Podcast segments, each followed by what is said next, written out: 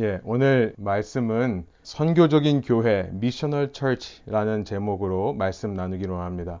우리가 너무나 잘 알고 있는 이 지상 대명령, 예수님의 이 마태복음 28장에 기록된 마지막 말씀인데요. 지상 대명령의 말씀이 본문입니다. 어, 말씀을 나누기 전에 먼저 잠깐 소개를 좀 하겠습니다. 이번 주와 다음 주 저희 선교적인 교회라는 시리즈로 말씀을 나누기를 원하는데요. 이 가스펠 프로젝트 신약 3권의 이제 마지막 두 chapter가 이 마태복음과 사도행전 본문입니다. 이제 다음 시간 13번째 어, chapter를 끝나고 우리 신약 4권, 네 번째 권으로 넘어가게 되는데요.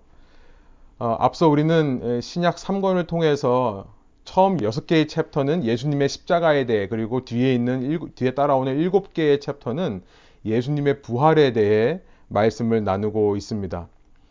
오늘은 우리 기독교 선배들이 지상대명령이라고 이름을 붙인 이 말씀을 우리가 살펴보기를 원하는데요.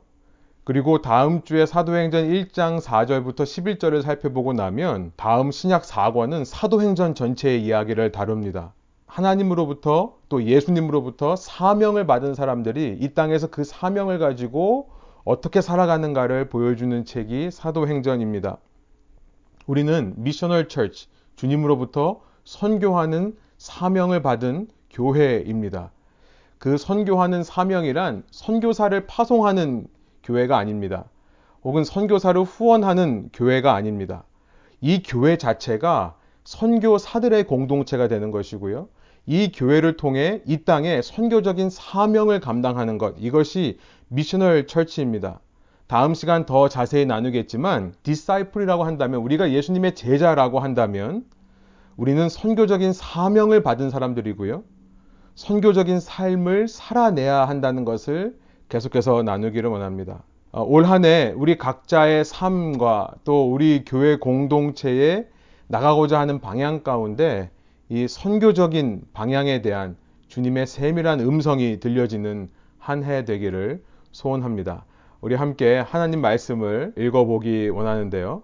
여러분 gallery view로 하셨던 것을 다시 presenter view로 바꿔주시고 우리 함께 하나님 말씀 우리 마태복음 28장 16절부터 20절입니다. 이 시간에 마이크를 켜실 수 있는 분들은 마이크를 켜고 저와 함께 한 절씩 번갈아 가면서 읽어주시기 원합니다. 마태복음 28장 16절 제가 먼저 읽습니다. 여러분 17절과 19절 그리고 20절을 함께 읽어주시면 되겠습니다. 16절입니다. 제가 먼저 읽겠습니다. 열한 제자가 갈릴리에 가서 예수께서 지시하신 산에 이르러 예수를 배웠고 경배하나 아직도 의심하는 사람들이 있더라. 예수께서 나와 말씀하여 이르시되 하늘과 땅의 모든 권세를 내게 주셨으니 그러므로 너희는 가서 모든 민족을 제자로 삼아 아버지와 아들과 성령의 이름으로 세례를 베풀고 함께 읽습니다. 내가 너에게 분부한 모든 것을 가르쳐 지키게 하라. 볼지어다 세상 끝날까지 내가 너희와 항상 함께 있으리라 하시니라. 아멘. 어, 여러분 고대 사회에서요, 이 스승과 제자의 관계, 제자와 오늘날의 학생은 너무나 다릅니다. 고대 사회에서 스승과 제자의 관계는 오늘날 선생과 학생과의 관계와는 사뭇 달랐습니다. 학생, student라고 하면 교실 안에서 지식을 전달받는 사람들을 우리가 떠올리죠. 그러나 제자, disciple이라고 한다면 그것은 스승에게 배우는 사람, learner일 뿐만 아니라 스승을 따르는 사람, follower였습니다. 요즘 follower라고 하면 온라인 follower를 말하기 쉬운데요. 그런 온라인 follower가 아니라 문자 그대로 실제 삶에서 스승과 함께 살면서 똑같이 행동하는 사람이 제자였던 것입니다. 그렇게 제자가 스승과 함께 살면서 이 삶의 현실 속에서 진리를 배우고요. 삶의 현실 속에서 사고하는 틀, 이 마인셋과 프레임, 이 어, 마인 프레임 이것을 배우고 행동 양식을 모방하다가 이제 스스로 독립할 때가 되면 스승, 이 라비라고 하는 스승은요, 그 제자에게 커미션을 합니다. 우리말로 말하면 위임을 하는 건데요. 저 쉽게 말하면 하산하라 라는 말을 하는 겁니다. 이 위임을 통해 제자, 탈미드라고 합니다. 히브리 말로. 제자는 또 다른 누군가를 가르칠 수 있는 스승, 랍비의 자격을 갖추게 됩니다. 우리가 읽은 이 마태복음의 마지막은 이런 의미에서 마태복음의 하이라이트, 클라이맥스입니다. 이제 3년 넘는 시간 예수님과 함께 생활하며 예수님을 따라 살아온 이 제자들, 예수님과 함께 온갖 고초를 함께 겪고 주님의 십자가와 부활까지 보고 체험했던 이 제자들이 이제 주님으로부터 위임, commission을 받고 세상으로 나아가는 여러분 오늘날로 말하면 graduation ceremony, 그러니까 졸업식과 같은 것입니다. 여러분 졸업식이야말로 모든 교육 과정의 하이라이트가 아닙니까? 이 졸업식이야말로 모든 교육의 클라이맥스가 아닙니까? 우리는 졸업하기 위해 공부하는 겁니다. 세상에 나아가기 위해 공부하는 거죠. 여러분 영어의 university라는 말이 어떤 말입니까? Is a place where you never stay. 예. 썰렁한데요. 바로 이것이 예수님이 이 땅에 오신 최종 목적이라는 거예요.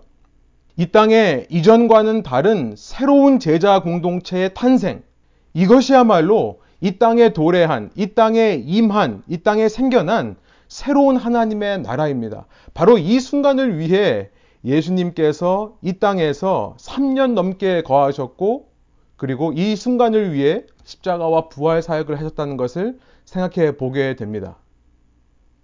그런데 우리는 이 장면에서 의심하지 않을 수 없습니다. 의문할 수밖에 없는 것입니다. 과연 이 제자들은 졸업할 준비가 되어 있을까요? 졸업할 준비가 되어 있다면 이들은 무엇을 배운 것일까요? 이제 이들이 나아가서 교회의 지도자들이 되고 주님처럼 가르치고 설교할 수 있을까요? 주님처럼 능력을 행하며 살 수 있을까요? 이런 질문을 하게 되는 이유는 우리가 읽은 16절, 17절이 이 제자들에 대해서 이렇게 말씀하기 때문입니다. 16절, 열한 제자라고 되어 있습니다. 11 disciple. 본래 예수님께서 세우신 제자는 12명, 12이었습니다. 여러분, 넘버 12, 무엇이 생각나십니까? Seahawks 팬이 아니라, 그렇죠? 하나님의 왕국 통치를 상징하는 숫자입니다. The reign of God. 이것을 symbolize 하는 게 12예요. 과거에는 이스라엘 12지파를 하나님의 나라로 세우셨습니다. 이제 하나님의 통치가 이 이스라엘 12민족을 통해 이 땅에 이루어지는 것을 보여주는 겁니다. 그렇다면 이제 예수님으로 인해 새로운 하나님의 나라를 12제자가 대표하는 것이고 상징하는 것이겠죠. 그런데 11제자라고 되어 있다는 겁니다. 하나가 빠져 있는 거예요. 마치 이빨이 하나 빠져 있는 것처럼 예수님을 배신해서 팔아넘긴 가롯 유다가 거기 빠져 있습니다. 여러분 이 열한 제자라고 하는 이 말에서 우리는 온전하지 않은 제자 공동체의 모습을 발견하게 되는 것입니다.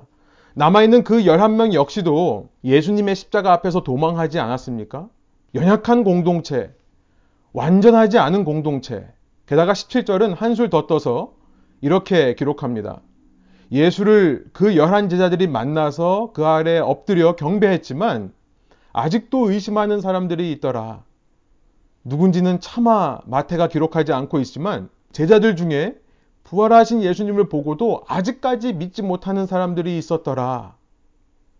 여러분, 우리 오늘도 예수님의 부활을 믿기가 참 쉽지는 않죠. 그런 것을 본 적이 없기 때문에 그렇습니다. 누군가가 죽었다가 살아난 것을 본 적이 없기 때문이에요. 당시 제자들도 마찬가지였던 모양입니다. 예수님의 부활을 완전히 믿을 수가 없었던 것입니다.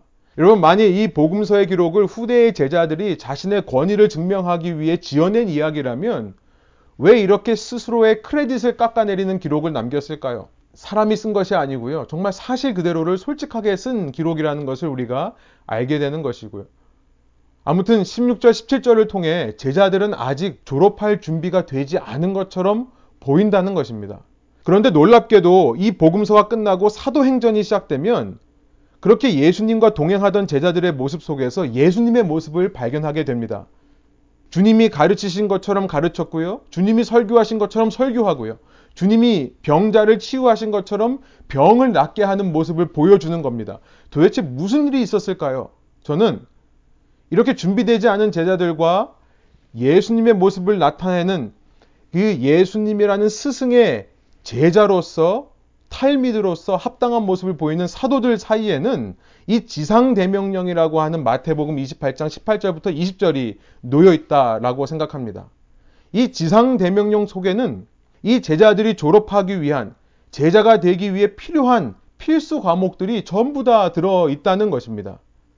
이 지상대명령을 듣고 이 지상대명령만이라도 붙잡고 살았던 제자들이기 때문에 이 제자들은 지상대명령을 받기 전의 모습과 받은 후의 모습이 너무나 달라진 것입니다. 물론 지상대명령을 받은 것만이 전부가 아닙니다. 우리가 다음 시간에 살펴보겠습니다만 그와 함께 또 하나의 중요한 것이 있습니다. 아니, 중요한 분이 있다고 말씀을 해야 할 것 같습니다. 그가 제자들에게 찾아오셨기 때문에 그들은 완전히 달라진 삶의 모습을 보일 수 있었던 것입니다. 그러나 오늘은 이 지상 대명령에 담겨 있는 제자됨의 핵심 요소를 살펴보기 원합니다. 총 네 가지를 살펴볼 것인데요. 이 네 가지를 통해 여러분 올 한 해 여러분의 인생 또 우리 공동체에 이 핵심 요소들을 적용해 보는 시간들이 되기를 원합니다. 여러분, 우리도 당시 열한 제자처럼 부족합니다. 당시 열한 제자처럼 모자랍니다. 그러나 우리를 통해서도 주님은 사도행전에 있는 기록과 같은 위대한 믿음의 역사를 써내려 가실 수 있을 줄로 믿습니다. 그래서 이 말씀을 통해 그런 제자로서 살아갈 수 있는 힘과 지혜를 얻으시는 저와 여러분 되기를 소원합니다. 먼저 첫 번째 이 지상 대명령 속에 담겨 있는 필수 과목은 무엇인가? 졸업해서 제자가 되기 위한 필수 과목 그 첫 번째를 저는 Comfort 101이라고 이름을 붙여봤습니다. 그대로 말하면 위로입니다. 좀 더 의미를 해석해서 말하면 은혜라고 하는 것입니다. 곧 주님의 우리를 향하신 위로를 받는 것. 여러분 제자됨에 있어서 가장 근본적이 되는 것은 근본이 되는 것은 하나님의 은혜입니다. 우리는 하나님의 은혜에 대해 알아야 하는 것입니다.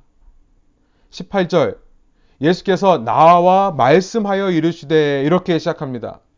예수님께서 나와왔다라고 하는 이 동사는요, 독특한 표현입니다. 그냥 나오셨다는 것이 아니라 다가오신다라는 의미예요. 같은 표현이 마태복음에 딱 한 번 등장하는데요. 17장 7절에 등장했었습니다. 변화산의 사건, 그 산 위에 올라가서 하늘로부터 예수님에 대한 음성이 들립니다. 이는 내가 사랑하는 자니 너희는 그의 말을 들을지어다. 그 음성을 들은 제자들이 두려워서 엎드려 절합니다. 그랬을 때 예수님께서 다가오셔서 그들에게 손을 대시며 두려워하지 말라라고 말씀하시는 장면이 마태복음 17장 7절입니다. 그 변화산에서 다가오셔서 두려워하지 말라 하셨던 그 예수님이 이제 마태복음 맨 마지막에서는 갈릴리 산 위에서 예수님을 뵙고도 의심하는 제자들에게 나아오셔서 다가오시는 겁니다. 지난 시간 베드로를 찾아오셔서 그 숯불을 피워 놓으시고 그에게 세 번 사랑한다라는 고백을 받으신 예수님.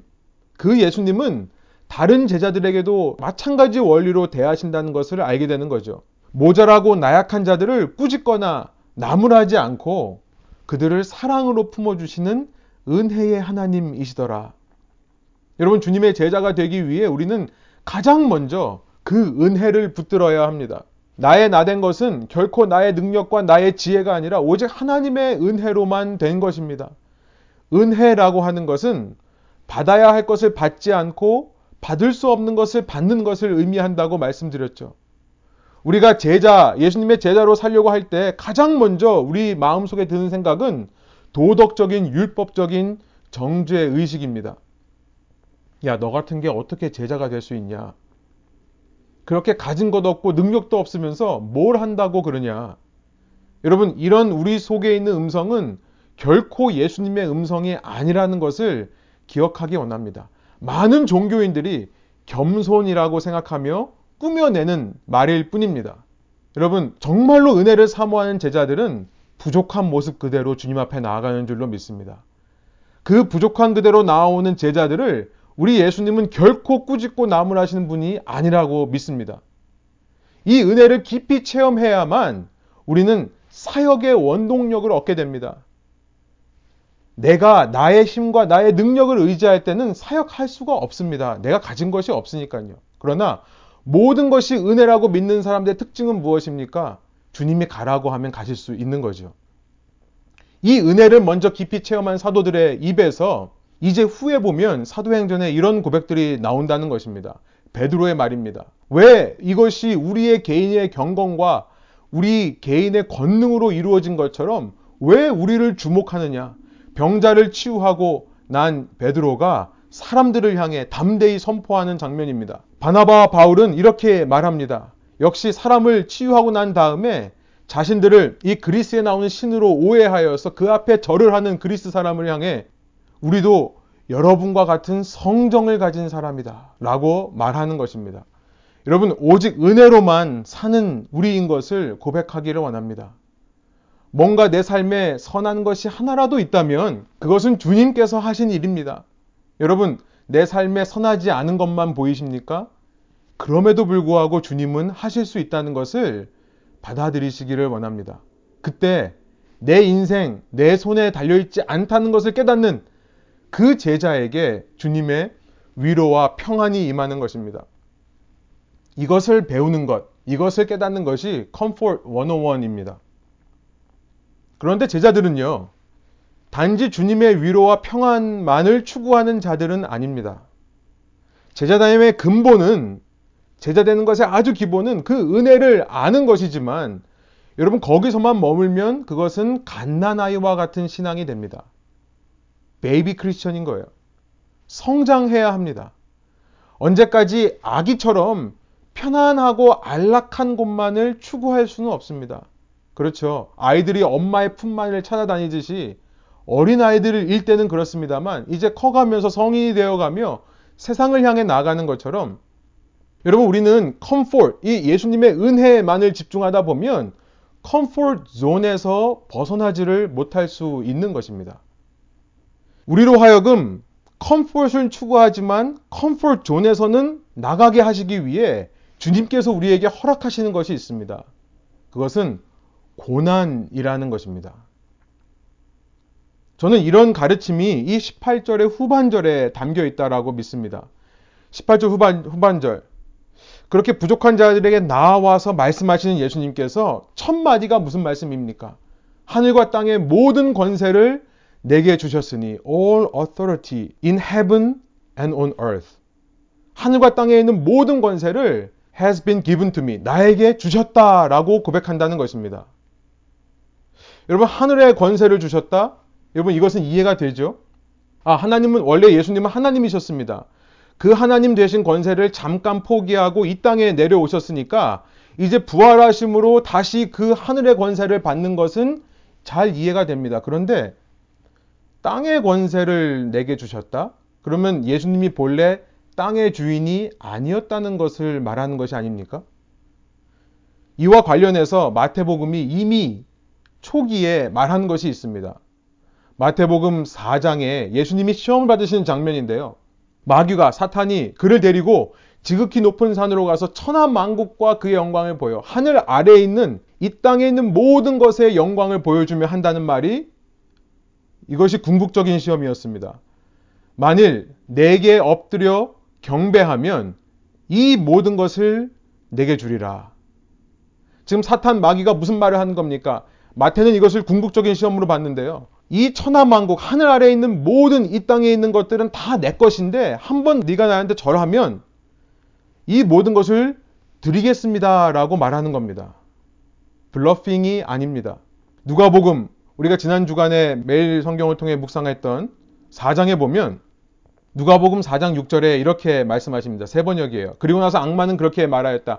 내가 이 모든 권세와 그 영광을 너에게 주겠다. 이것은 나에게 넘어온 것이니 내가 주고 싶은 사람에게 준다.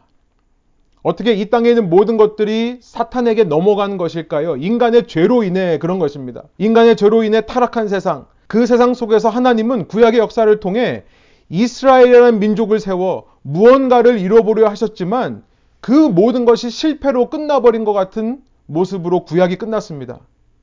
사탄이 예수님께 이렇게 말하는 겁니다. 당신이 이 세상을 구하러 오셨습니까? 그러면 제게 딱 한 번 엎드려 경배하면 이 모든 것을 드리겠습니다. 내어드리겠습니다. 무슨 말을 하는 겁니까? 예수님 보고 사서 고생하지 말라는 말을 하고 있는 겁니다. 뭐하러 힘들게 그렇게 십자가의 길을 가십니까? 여기 쉬운 길이 있어요. 별로 고생하지 않고 고난 없이 수치와 모욕을 당하지 않고 편안한 컴포러블한 길이 있습니다. 라고 제안한다는 것입니다. 여러분 이때 이때 예수님께서 이 시험에 넘어가서 한 번 절했다면 어떤 일이 벌어졌을까요? 약속된 대로 이 땅의 모든 권세를 예수님은 취하실 수 있었을 것입니다. 그러나, 그러나, 그를 보내신 아버지의 뜻을 완전히 이루지는 못하셨을 것입니다. 무슨 말씀입니까? 18절에 나와 있는 것. 예수님은 고난을 피하신 것이 아니라 고난을 오히려 통과하심으로 땅의 권세만이 아니라 하늘의 권세까지도 얻게 되셨다는 것을 선포하고 있습니다. 여러분, 제자들이 수료해야 될 두 번째 과목이 이것입니다. 이 땅에서 그 comfort zone을 벗어나라고 주어지는 고난을 피하지 않고 예수님처럼 통과함으로 이 땅에서의 권세만이 아니라 하늘 권세까지 누리게 되는 그 영광에 이르는 것. 두 번째 과목은요. commendation이라고 제가 이름을 지어봤습니다. Commendation, 칭찬하는 겁니다. 상을 주는 겁니다. Commendation 101. 곧 안락함에 머물지 않고 고난을 자처하며 고난을 통과함으로 얻어지는 하나님의 칭찬, 영광의 상급. 여러분, 우리가 제자가 되기 위해서는 이 삶의 놀라운 비결을 알아야 하는 것입니다. 이것을 배워야 합니다. 그래서 신앙은, 신앙인에게는 신동이 나올 수 없다는 말을 합니다. 어려서부터 이 모든 것을 체험할 수 없습니다. 한 사람이 성장하여 사회에 나아가 여러 가지 세상의 풍파를 겪고 난 다음에 그 신앙이 굳어지고 견고해지는 법입니다. 여러분 기억하십시오. 고난을 피하는 모습은 결코 예수님 닮은 모습이 아닙니다. 저와 여러분이 예수님을 닮기 위해서는 주님처럼 그 고난을 묵묵히 아무 말 없이 참아내고 이겨내는 모습이 있어야 됩니다. 그것이 주님의 모습이에요. 올 한 해 여러분 고난이 찾아온다면 두려워하지 마십시오. 절대로 절망하지 마시고 그 주님의 성품을 담아내는 저와 여러분 되기를 소원합니다. 세 번째 필수 과목은요. commencement라고 제가 이름을 붙여봤습니다. Commencement 101. 시작이라는 의미예요. 이제부터가 시작이라는 겁니다. 곧 파송의 의미입니다. 찾아오시는 예수님, 그 고난을 통과한 사람들을 상 주시는 이 예수님, 그 예수님께서는 우리를 파송하신다는 겁니다. 우리를 보내시는 분이라는 사실. 19절입니다. 그러므로 너희는 가서라고 말씀합니다. 그러므로 너희는 가서. Therefore, go, go, therefore. 이렇게 말하고 있죠. 졸업식이라는 것을 graduation ceremony라는 것을 다른 말로 commencement ceremony라고도 합니다. 곧 학교를 마치는 것은 세상으로 보냄을 받는 시작이 된다라는 의미가 되는 것이죠. 그러므로 가라. 주님의 은혜가 그 위로가 나에게 임했고 고난을 통과해 영광을 얻는 이 모든 것은 오직 나만을 위한 것이 아니라는 것을 말씀합니다. 나를 보내셔서 그 누군가에게 동일한 은혜와 영광을 받게 하시는 그 누군가를 위해 나에게 위로가 임하고 나에게 상급이 주어진다는 사실이에요. 19절은 그 대상을 모든 민족이라고 표현하고 있습니다. All nations. 유대인 제자들에게 있어서 all nations라는 말은 곧 the Gentiles. 이방인들을 의미합니다. 사랑하는 여러분, 이 원어로 보면 19절의 이 모든 지상 대명령의 동사는 오직 하나입니다. 그것은 뭐냐면 이 make disciples 제자로 삼으라라는 것이 main verb, the only verb입니다. 우리 모두는 우리의 이방인들을 향해 가서 그들을 제자로 삼는 사명으로 파송된 주님의 제자라는 사실. 이것을 깨달아야 제자가 되는 것입니다. 우리 공동체 밖의 사람들을 위해 존재하는 자들이라는 것입니다. 우리 밖에 있는 사람들을 위해, 우리와 다른 사람들을 위해 존재한다는 사실을 깨닫고 그 사명을 위해 살기 시작하는 것, 이것이 세 번째 이 지상대명령에 담겨 있는, 그러나 모든 것의 핵심이 되는 주님의 가르침이라는 것이죠. 어제 우리 매일 성경 묵상 본문을 통해 누가복음 6장 12절부터 26절 제가 나누었습니다만 여러분 구약 시대의 열두 지파와 이 예수님으로 생겨난 신약 시대의 열두 제자들의 공동체 이 둘을 비교해 보니까 너무나 큰 차이가 있다라고 했습니다. 그 큰 차이 중에 하나는 이전 열두 공동체는 12공동체는 철저한 단일 민족 공동체였다는 거죠. 그러나 예수님으로 인해 시작된 새로운 열두 공동체는 12공동체는 그 시선이 분산되어 있고 밖을 향해 있더라라고 말씀을 나눴었습니다. 단일 민족 공동체에 대해서는 우리 한국인들이 너무나 잘 알 것입니다. 단일 민족 공동체에서 우리가 늘 묻는 질문은 한 가지입니다. 저 사람이 우리와 같은 사람인가? 여러분 길거리 다니면서 한국 사람들의 특징 무엇입니까? 단일 민족주의 공동체의 특징이 그거예요. 저 사람이 중국 사람이야, 한국 사람이야. 그렇죠. 우리의 시선이 내부에 향해 있는 겁니다. 저 사람이 우리 공동체에 들어올 수 있는 사람인가 아닌가를 우리는 먼저 판단하게 되어 있는 겁니다. 그러니까 자꾸만 안만 바라보게 되는 거죠. 내부를 향하는 겁니다. 또 같은 사람들끼리만 모이다 보니까 누가 더 나은 사람인가, 이 중에 누가 위로 올라갈 건가를 생각하게 됩니다. 단일 민족 공동체일수록 경쟁과 비교의식에 사로잡기가 너무 쉽습니다. 우리 중에 똑같은 사람들인데 똑같은 조건에 시작하는데 더 잘 나가고 성공하는 사람들을 집중하게 되는 것입니다. 그러나 예수님의 12 공동체는 다양성을 추구합니다. 시선이 분산되는 거예요. 그리고 그 시선이 변두리, people on margin, 변두리에 있는 사람들이 향해 있다라고 말씀을 드렸습니다. 여러분, 달라스 윌라드라는 신학자가, 철학자가 지적한 것처럼 예수님의 지상 대명령은 The Great Commission은 C가 빠진 The Great Omission이 되어버렸습니다. 지상 대 생략. 위로를 받 위로를 주시는 하나님의 은혜에 대해서는 너무나 잘 압니다. 그래 고난을 통과해서 영광에 이르는 거야까지는 압니다. 그런데 그 다음에 중요한 외부를 향한 시선, 가라고 보냄받은 사명은 알면서도 행하지 않는 겁니다. 말씀을 듣고도 행하지 않는 겁니다. 여러분 제가 이제 제 아들을 키우면서 이거는 사담입니다만 개인적인 이야기입니다만 제 아들을 보면서 제 모습을 발견해서 막 답답해서 가슴을 치는 것이 뭐냐면요. 무슨 말을 하면 듣지를 못해요. 제가 뭔가에 집중하면 누가 얘기를 해도 대답을 다 해놓고 제가 무슨 대답을 할, 했는지 모를 정도로 그렇게 좀 둔합니다. 제 아들이 그런 걸 보면서 말을 하는데도 듣지 못하는 걸 보면 너무나 답답합니다. 여러분, 알면서도 행하지 않는 것, 들었으면서도 행하지 않는 것은 예수님을 무시하는 겁니다. 제가 좀 강하게 말씀드렸습니다만, 여러분, 예수님을 내가 사랑하고 있다고 내 스스로를 속이는 겁니다. 제 말씀이 아니라 이것은 야고보서의 말씀이에요. 너희는 말씀을 행하는 자가 되고 듣기만 하여 자신을 속이는 자가 되지 말라. 말씀을 행하는 자라야 그를 사랑하는 자가 되는 겁니다. 말씀을 듣기만 하고 아 좋은 말씀이다라고 머물기만 하면 그것은 자신을 속이는 겁니다. 내가 예수님을 사랑하는 사람이라고. 여러분 제자 삼으라라고 하는 이 명령을 듣고 가는 저와 여러분 되기를 원합니다. 그냥 가는 거예요. 그리고 이방인들을 향해 가는 겁니다. 그리고 그들을 제자 삼기 위해 노력하는 겁니다. 여러분 이 땅에 그냥 제자란 존재하지 않습니다.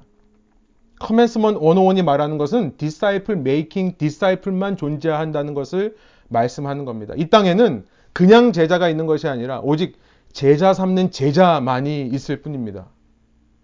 여러분 주위에 내가 제자라는 증명을 해 보일 수 있는 사람들이 있습니까? 여러분 그런 사람들이 모여서 커뮤니티 서빙 커뮤니티를 만드는 겁니다. 제가 우리 순모임 처음 시작하면서 초창기에 이 얘기를 참 많이 했었는데 한동안 좀 뜸하게 했던 것 같습니다. 우리 순모임 life group은 궁극적으로 이것을 위해 존재하는 겁니다. 우리끼리만의 친교 모임, 사교 모임이 아닌 겁니다. Community serving community. 그리고 더 나아가서 church planting church라고 저는 생각합니다. 아직은 이런 꿈을 꾸기는 어려운 현실입니다만 언젠가는 우리가 이런 꿈을 함께 꾸는 공동체 되기를 원합니다. 우리 공동체가 신앙인들만의 social club이 아닌 가는 행함의 공동체, 진정으로 주님을 사랑하는 제자 공동체 되기를 소원하고요. 올 한 해 저와 여러분의 삶이 그렇게 되기를 소원합니다. 마지막으로 주님께 배워야 할 마지막 과목은 컴패니언십 101이라고 제가 이름을 붙여봤습니다. 컴패니언십, 동행입니다.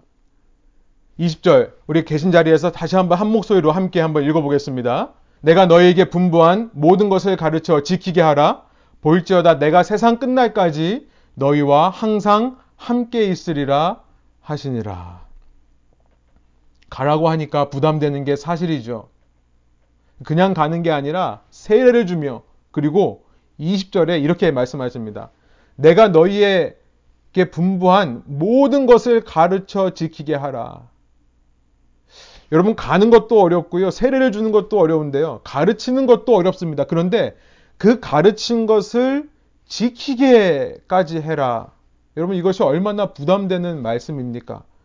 저는 목회자로서 이 말씀을 들을 때 대할 때마다 한 귀로 듣고 한 귀로 흘려버릴 수가 없습니다. 저는 이런 생각이 듭니다. 도대체 누가 이런 위대한 사명을 감당할 수 있다는 말입니까? 네, 주님께서 감당하시겠다라고 말씀하는 겁니다. 주님께서 감당하시겠다라고 말씀을 하시는 거예요. 이 모든 것들이 내가 하려고 하면 어려운 겁니다. 볼지어다라고 말씀하세요. 보라, behold. 마태복음에 총 40번 등장하는 예수님의 즐겨 사용하시는 말씀 중에 하나입니다. 우리는 도대체 누구를 보고 있는가? 이것을 점검해 봐야 됩니다.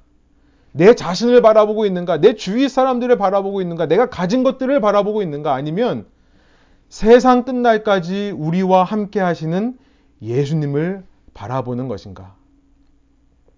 마지막으로 제자들이 깨달아야 되는 것은 여러분 이 지상 대명령 the Great Commission이라고 하는 것은 실은 강요로 억지로 순종할 수밖에 없는 창조주의 명령이 아니라 초대였던 것입니다.